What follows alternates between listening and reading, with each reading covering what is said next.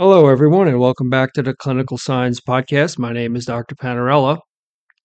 Today, the focus of this podcast, maybe we're going to call it, I don't know, podcast 26A, 27. I don't know. It depends on your, uh, depends on what you favor. But uh, anyway, it's a lot been going on in the world, and I'm going to take a couple of minutes to to talk about something that will segue into veterinary medicine uh, but it was too juicy to for me to to read, and then it made me think about being precise in language. And I, am not going to get political here, but what I'm going to say is, and when you hear "but," people, oh my God, what's he really going to say?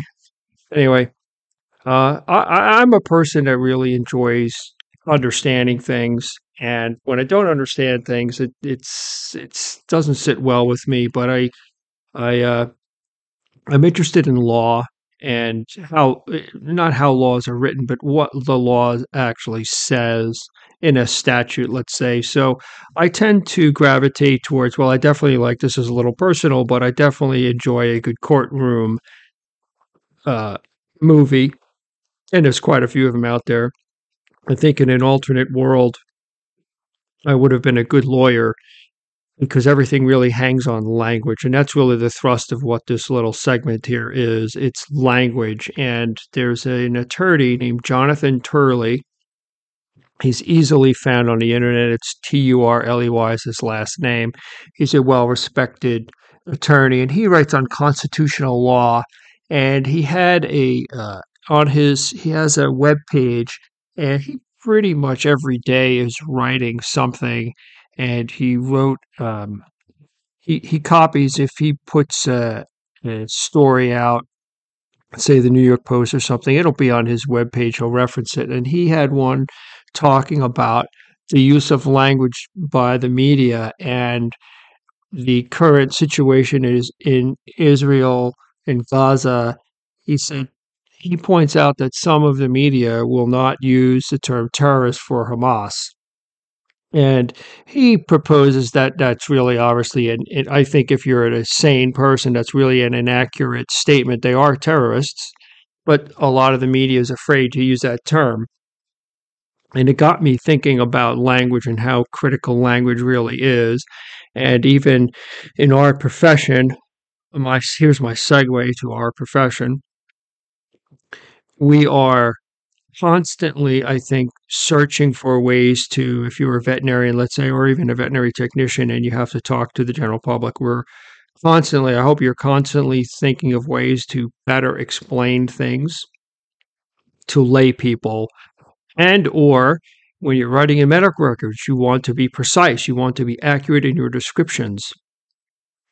And you don't want to make things better sound better than they are if you're talking to somebody, sound worse than they are. You want to be accurate. You want to use language. So I think language, I think it's one of the things that really separates us from the rest of the uh, animal kingdom in this world is our language. Yes, and it's also partially about how you say it, but in a medical record, you need to be precise, you need to be accurate. So, learning all the terms that you can to describe something and also to translate what you are seeing, handling a patient, or uh, you're doing a physical exam. You need to be accurate in your descriptions. You need to be concise, you know, short, get it get it down quickly, but you also need to be accurate. And language is important, and there is nothing wrong with being accurate in your language people's reactions to things or people's reaction. If you have to give some bad news to a client, it's not simple, you know, and you might be upset yourself, which has happened to me as well. You need to deliver that calmly and coolly. And here's a little tip for people if if you haven't gotten gotten to this stage in life. I'm I'm older obviously than I used to be, which is a blessing uh, because you do learn things. And one of the things that I learned, and this was a hard lesson to learn, it took me a, took me many many decades to realize this, is that you might feel a certain way, but then there's reality, and sometimes they line up, and sometimes they don't. So we are emotional creatures. We tend to have emotional reactions to most things. I think a lot of people in this field, especially a lot of veterinarians, we might be not that we're more rational, but I think the rationality side of us is more appealing than the emotional side. And you might feel a certain way and reality might be a certain way but if your your your emotion does not line up with reality your emotion does not make things correct. Your as some people would say your lived experience is your lived experience but it's really irrelevant. It's what are we dealing with in front of us and how are we going to handle it you know what sort of plan needs to be done or when you're speaking to people so you can have your emotional reaction you can feel the way you feel but reality is reality and I think that's part of what we're dealing with today in society. People do not want to acknowledge reality. And in, in our profession, it's our job for our profession and for our patients and for the clients who we're really working for. Without the clients, there really is no veterinary medicine. They deserve to be respected, and one of the ways to respect them is you speak in terms that they can understand, but you also tell them the truth. And there is only one truth. There's nobody's lived experience. You need to express the truth. So I will do you all a favor. In the notes, I will put down the timing on this. So anybody that wants to bypass my my rant, so to speak, uh, I'd be happy to do that so you can just listen to the medical portion of this. But I realize that, you know, nobody really wants to hear anybody complain. And as I've started saying lately, anybody can complain for five minutes. So in my world now, I say you get five minutes to, to rant or complain or what have you, and then we're done. So this is my rant. So I might be ranting a little bit more in um, hopefully educational and informational rants, but anyway, a rant, a rant nonetheless. So the remainder of today's podcast is going to talk about uh, picking up on corticosteroids. And I thought that that was an interesting podcast, the, the the beginning of corticosteroids, and it got me thinking. I had to do some traveling, but while I was traveling, you know, I don't think that we really appreciate, and maybe I didn't express it as well as I would have liked in the first podcast, but corticosteroids are much more potent than nonsteroidal anti-inflammatories. They have they they suppress inflammation much more than nonsteroidal anti-inflammatories and nonsteroidal anti-inflammatories do not have any physiological impact meaning that they're not required in the body but corticosteroids are an important part of our physiology and animals physiology. So let's get into side effects of corticosteroids. There's a couple of really big ones and i'm going to use some abbreviations here uh, when I counsel a a, a pet owner on a, on a pet that I've given steroids to. And again, it's steroid dependent, right? The steroid dexamethasone, if you recall, has very little mineralocorticoid effects, meaning it's not really going to affect the sodium and water balance in the body, whereas a steroid such as prednisone or prednisolone will ha- has more uh, mineralocorticoid effects which is is to their benefit depending on on what you're using those steroids for. But dexamethasone will have very little of, of this side effect, and it's called PU, PD, and PP. PU sounds exactly what it is. It's abbreviated PU. It's polyuria.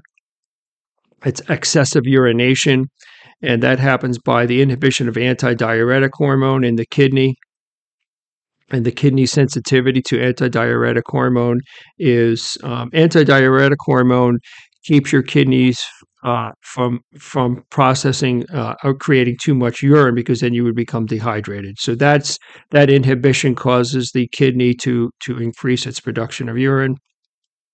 PD is exactly what it sounds like. That's polydipsia because there's there's excessive urination, the body is triggered, and it's a very low threshold for the body to be triggered to consume more water. So, animals on um, certain steroids, again, you have to pick your poison, such as prednisone here, they will urinate more and they will drink more. And PP is polyphagia.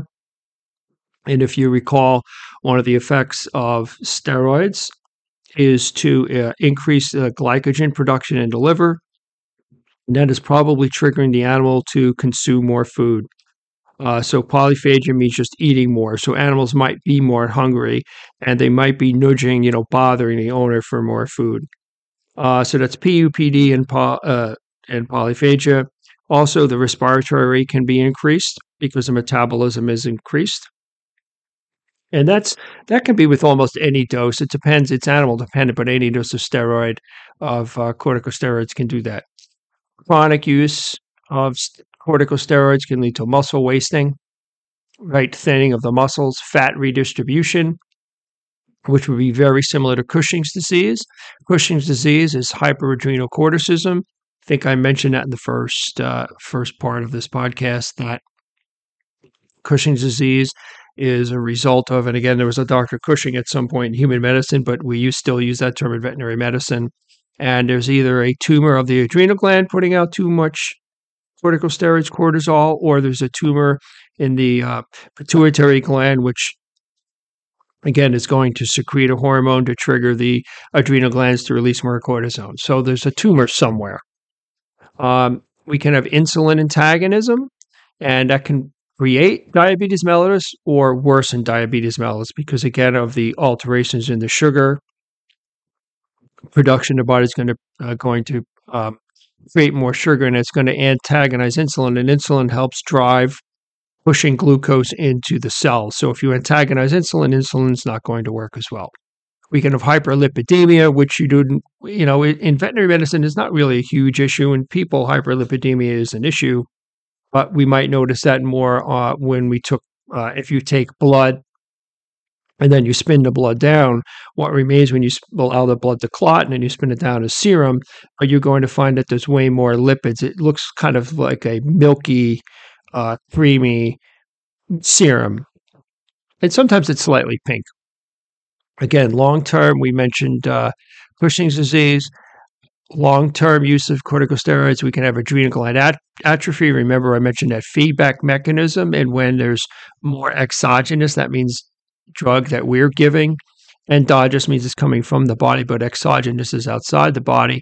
Then the adrenal gland is going to shrink because that feedback mechanism is actually being triggered to suppress um, the hormone again coming from the pituitary gland. So there's no need for the adrenal gland to to make as much uh, corticosteroid or cortisol as is required for the body. And that can be called secondary hypoadrenocorticism, which is the opposite of Cushing's disease. Hypoadrenocorticism is, is abbreviated. It's called Addison's disease. Again, there was a Dr. Addison at some point.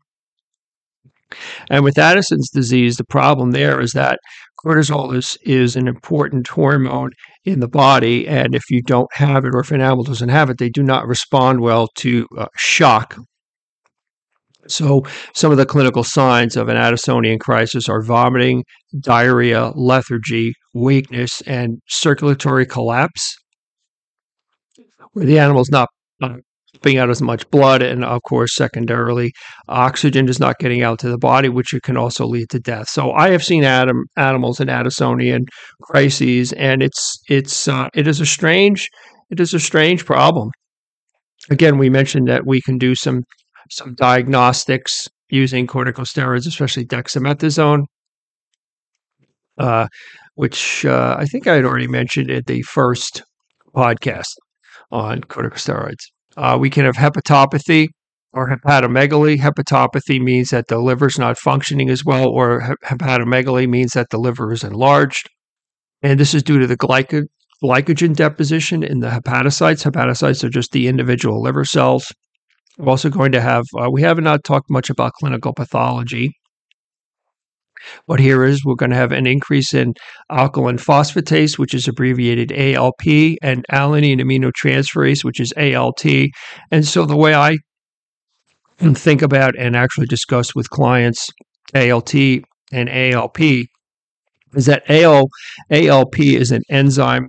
Again, ALT and AS, ALT and so many abbreviations, it starts to get a little crazy.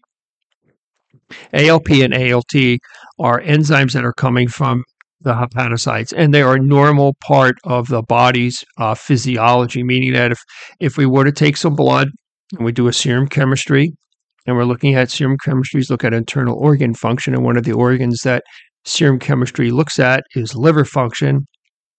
ALP and ALT are normal. They are found in normal quantities, and that's how it's reported out on a on a blood test on the paperwork. ALP I generally think about as how much the hepatocytes are working. So the hepatocytes are cells, right? Cells are always functioning. That's the way that an animal moves. Cells are really at the at the core of how the body functions. And ALP is normal because the cells have to function to bring in oxygen, to bring in glucose. We, I had mentioned that electrolytes come in and out of the cell to allow the cell to function and create electricity.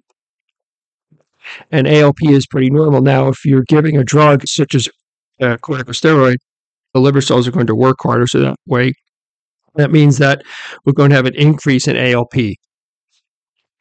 Again, short term, not really going to have a much much of a change. But again, if you're using an immunosuppressive dose of a corticosteroid or in animal's on a corticosteroid for a long term, you're going to have increases in ALP. ALT, again, with elevations, again, more of a chronic use, although we can have um, iatrogenic or idiopathic. Uh, animals can have an idiopathic drug reaction, and it doesn't matter how much drug that animal gets it's going to have a reaction, and sometimes it's it's based on the liver. But ALT is a function of cellular damage. So the cells are being damaged in the liver. So if you start getting increases in ALT, you're going to have liver you're going to have liver cell damage. And ALT uh, increases in ALT are generally go along with an animal being icteric, and that's something else I have not talked about. Icterus is when there's liver cell damage the uh, the cell contents are then out in the blood, and that leads to yellowing of the skin, yellowing of the mucous membranes, yellowing of the sclera of the eye. The sclera is the white part of the eye. So, an animal or even a human being, as a consequence, if you were to look at them and they're yellow, that means they have a liver problem, that there's liver cell damage. We have prostaglandin inhibition, so we can get GI ulceration and I'm going to repeat. The, I'm going to say uh, what I'm saying next. I'm going to repeat again, but you do not combine. I, I, at least this is what I was taught, and I never did this in private practice. Is you do not combine nonsteroidal anti-inflammatories with steroids because you just there's a synergistic effect when you're using two of these drugs. You're significantly then depressing prostaglandins, and we learned again in the first podcast that prostaglandins they help protect the lining of uh, the GI tract. And when you suppress the prostaglandins, there's no you're you're just allowing ulcers and possibly a perforation to occur to the GI tract. So you never use nonsteroidals with corticosteroids. Again, chronic use thinning of the skin due to inhibition of collagenase, and you can get alopecia, which is hair loss, and then alopecia also is a clinical sign of Cushing's disease. And again, here's another term that I haven't used very much: bilateral and symmetric alopecia. So, a lot of times in a patient, uh, an animal that comes to mind with Cushing's disease generally has a pot belly. They have fat deposition in the abdomen. The skin is thin, and they they start having hair loss. And bilaterally symmetrical means it's happening on both sides of the body, and symmetric means that you're getting hair loss that's even on both sides of the patient. You can get calcium deposition into the skin. That's a special disease called calcinosis cutis. With steroid use, you can get sodium retention, and um, as I said previously, follow uh, water will follow sodium. So if you're retaining sodium, you're going to retain water. Also, a loss of potassium. Sodium is abbreviated Na. Potassium is abbreviated as K. Those are electrolytes right there in the uh, table of elements, sodium and, and potassium. That's where the K comes from.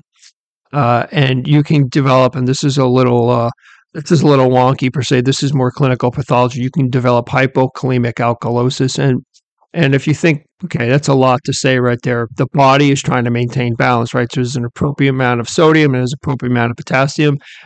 There's more sodium Both sodium and potassium are required by the cells for functioning. There's more sodium in the bloodstream than there is potassium.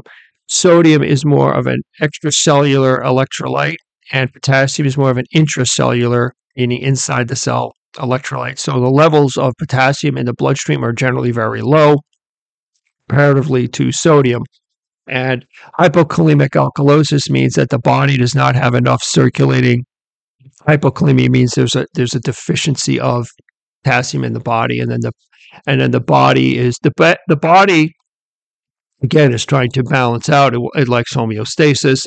So alkalosis means that the body is more alkaline than it should be. You can get some behavioral changes. You can get hyperactivity that sort of goes along with the increased metabolism and the panting or increased respir- respiratory rate. And consequently, you're going to get an increase in the heart rate. We can get immunosuppression, and sometimes that's exactly what we want, right?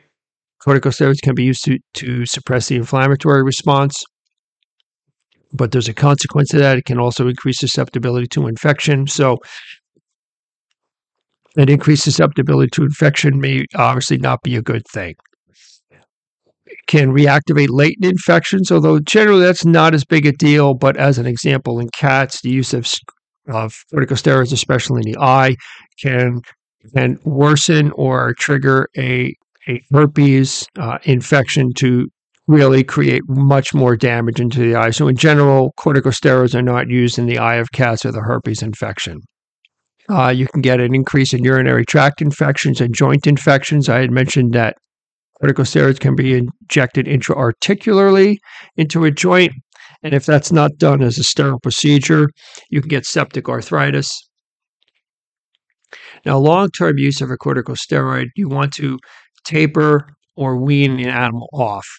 Again, because primarily you want the adrenal gland to start becoming reactive. If there's adrenal gland atrophy or suppression or both, and you need to taper the animal off so that you don't develop an Addisonian crisis. And consequently, although this technically is not a side effect, but corticosteroids are teratogens, meaning that you can cause genetic mutations in any offspring. We don't generally see too much of that in veterinary medicine, but obviously, human medicine would be a gigantic concern for a patient and their child. So, some precautions with the use of corticosteroids. Any animal that's dehydrated has has pre-existing GI disease. Again, it depends what the GI disease is because we might be using corticosteroids to treat the GI disease. Liver or kidney disease. Again, it's all dependent on the patient and the use of the uh, medication. Endocrine disorders such as hyperadrenocorticism or diabetes mellitus, we can exacerbate those diseases, which means to make them much worse. I will repeat here any drug interactions. Non-steroidal anti-inflammatories and corticosteroids generally should not be used together. Can really increase the risk of a uh, of GI ulceration or perforation. Using corticosteroids around any any vaccination is not good because corticosteroids will suppress the inflammatory response and the immune system, and then the animal may not even react to develop antibodies that, that you vaccinated the animal against.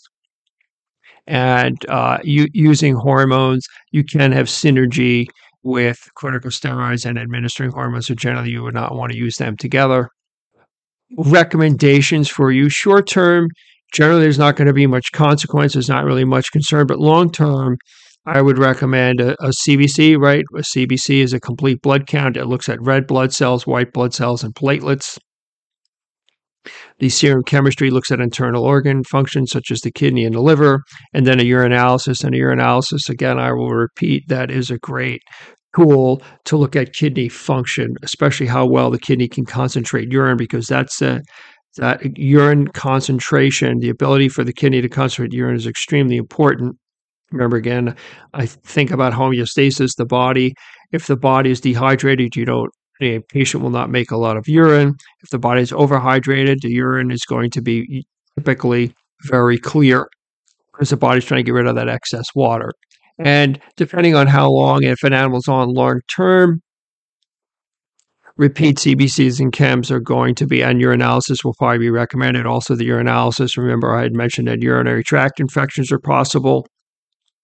So urinalysis will also look at uh, for the presence of bacteria, and that's going to depend on if it's a cystocentesis, which is a sterile means of, of obtaining blood, where you put a needle into the urinary bladder and extract the urine, or it's a free catch with a cystocentesis, there should be no bacteria visible found in the sample, whereas a free catch means that you you place a container, uh, hopefully a clean and sterile container, under the patient while they're urinating to collect that urine. So there there can be bacteria in a free catch.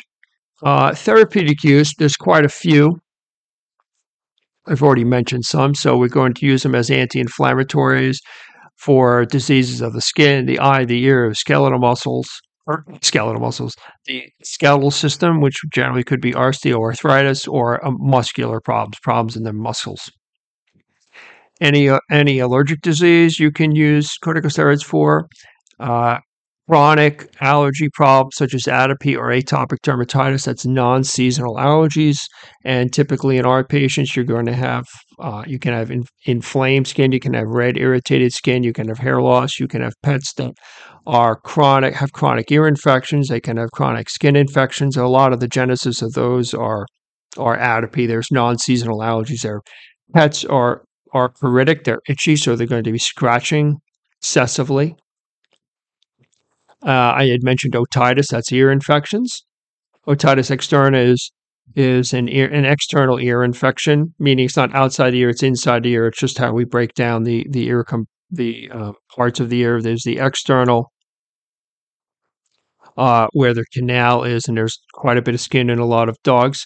Occasionally, a cat will come up with an ear infection, but if it's a chronic problem, a lot of those are triggered by allergies. Flea allergy dermatitis just what it sounds like. Some animals are are will basically tear themselves apart from the bite of one flea. And when you talk about fleas, it's the saliva of the flea because fleas have to bite patients to take a blood meal. It is gross. It sounds gross. Even even I get disgusted when I say things like that. But I've seen horrible cases of fleas in patients, and vice versa. I've seen patients covered in fleas with hardly any reaction. And fleas can actually be fatal. I know I'm uh, talking about uh, drug here for a minute, but fleas can be a horrible problem on an animal and can lead to its death because basically they're exsanguinating the animal. And actually, I probably already mentioned this in a podcast. My last case in veterinary school was uh, an animal that was so covered with fleas it went into cardiac arrest several times. So that's flea allergy dermatitis. Uh, respiratory diseases such as asthma, which is uh, does happen in cats. Occasionally, you can use steroids for respiratory problems in dogs, but primarily it's a cat problem. And I had mentioned back in the heartworm episode, if you want to listen to that, that it's common for cats to develop a respiratory component uh, of a of an active uh, heartworm infestation anaphylaxis or allergic reactions, especially if you're thinking about reactions after uh, a vaccine. Oh, let's say an animal's bitten by, you know, multiple uh, bee or wasp stings, as an example. I had mentioned OA, osteoarthritis. Nonsteroidals usually are the mainstay, but occasionally patients do not respond well to nonsteroidals, even though nonsteroidals are very good. Again, I said that nonsteroidals do not cover all of the pathways of inflammation versus a corticosteroid myositis, which is inflammation of muscles, adrenal cortical insufficiency, Addison's disease. Uh, that is a disease that is primarily handled with mineralocorticoids, but occasionally animals can uh, benefit from the use of a glucocorticoid, such as, as prednisone or prednisolone. Intervertebral disc disease, in my hands, patients that have, you know, I'm using air quotes here, a slip disc do much better when you give them steroids versus non-steroidal anti-inflammatories, as long as the patient is is ambulatory and has not lost um, sensation paresis, where they there's decreased there's decreased feeling in the limbs or decreased use of the limbs, or paralysis where they can't use the limbs at all, and that requires surgery. Provided the owners have enough money to to uh, go for a back surgery, I've had much better success with corticosteroids with intervertebral disc disease than nonsteroidals. GI tract, we do use corticosteroids for GI disease, especially colitis. And there's some immune mediated diseases such as lupus or pemphigus that are treated with corticosteroids. Lymphoma, corticosteroids can be used for lymphoma. They're only a short term benefit. They don't cure lymphoma. Lymphoma is cancer of the lymph system. Those patients will generally have very swollen lymph nodes. Corticosteroids can help a patient feel better, but it's only a very short term treatment. Or also it can be an adjunct to uh, to chemotherapy. Below the diseases, IMHA and IMTP. IMHA is immune mediated hemolytic anemia, where the body is basically breaking down the red blood cells. Corticosteroids are a mainstay of that therapy. And then IMTP is immune mediated thrombocytopenia. Thrombocytopenia is lack of thrombocytes. Thrombocytes are platelets. An immune mediated thrombocytopenia means the animal is, is, going to be very prone to bleeding. And again, corticosteroids are going to be a mainstay of, of therapy for that disease. And then septic shock. Steroids, a lot of research. If I go back for a minute and talk about the lymphoma, the adjunct use of corticosteroids for lymphoma treatment depending on what studies you read, most of the studies I think in the modern era, last I'd say 10, 20 years are going to to recommend not using steroids because if you use steroids, if I remember correctly, for lymphoma, it can make the lymphoma if the if the owners decide to go for more extensive chemotherapy, it can make the the cancer harder to treat. And there's controversy around septic shock and the use of corticosteroids. And I had mentioned one corticosteroid, methylprednisolone sodium succinate which is the primary corticosteroid that's been studied in septic shock. And if you give that steroid within a certain window of time in septic shock, septic shock is collapse of the vascular system based on an infection. There has been some benefit to, to using the methylprednisolone sodium succinate, Solu-Medrol, a trade name. There is some benefit, but it has to be given in a particular window of time. And the problem is a lot of veterinary medicine, we're seeing patients way past. If we're seeing an animal in shock, we're seeing an animal many hours or maybe even days later. So the use of of of steroids may not be beneficial or what the research says, but I had a discussion while I was gone. I had to do some continuing education. I went to a conference and I had mentioned that during COVID, there was some great revelation. I'm using great sarcastically if you can't tell, that human doctors were giving COVID patients, human COVID patients, dexamethasone. And I said to this person, I said, There's there was no veterinarian, and I say no veterinarian worked or salt that veterinarians, you know, my take was really like finally they figured out like dexamethasone was was beneficial. Uh, most veterinarians know, you know, we have a saying: no pen, no patient dies without the benefit of steroids. You know, when you're running out of options, sometimes steroids are the, are are beneficial, especially for a patient that that can die. Now, again, it it depends on the circumstance, but a lot of infections, as I have said, cause a tremendous amount of inflammation, and that is what was happening in human beings. And dexamethasone is a great drug to suppress inflammation. And voila, patients were getting better, giving you know being given dexamethasone, and the media was hyping that like it was some great finding. And I said, well, what took them so long? Now, listen. That's very biased on my part because who knows how long human doctors had been administering dexamethasone to their patients. It could have been from day one. I don't really know that. I didn't really delve into that literature. But for the media to report it like it was a miracle finding, I thought, well, geez, if veterinarians had been in charge, we would have given dexamethasone very early on. So, listen, I know I'm biased. Everybody's biased. We can't help it. We're human beings. So, this is the follow up. This is part two of corticosteroids. I hope that this has been helpful and informational. I think I've enjoyed giving you that my five minute rant. I think I will try to keep my rants to five minutes or less. It's okay. It is what it is. This podcast ran a little bit longer than I would like. I've been trying to shoot for that 20 minute, I think, sweet window, but sometimes things are what they are. After I edit this, this podcast will probably be a little bit shorter. But corticosteroids took took two two podcasts to cover, and I think that that should also show you how how widely used they are, how potent they are, how much good they can do, and some of the potential side effects. Remember, if you have a an animal that you're concerned about, you're not sure what's going on with them, please contact your contact your veterinarian. If you are administering corticosteroids to your animal, remember follow all the prescription instructions. Watch out for any side effects. Please contact your veterinarian if there are side effects or you have any questions or concerns. And thank you for listening. Thank you for your attention. I hope this has been informational and educational, and I'll see you again soon. Thank you.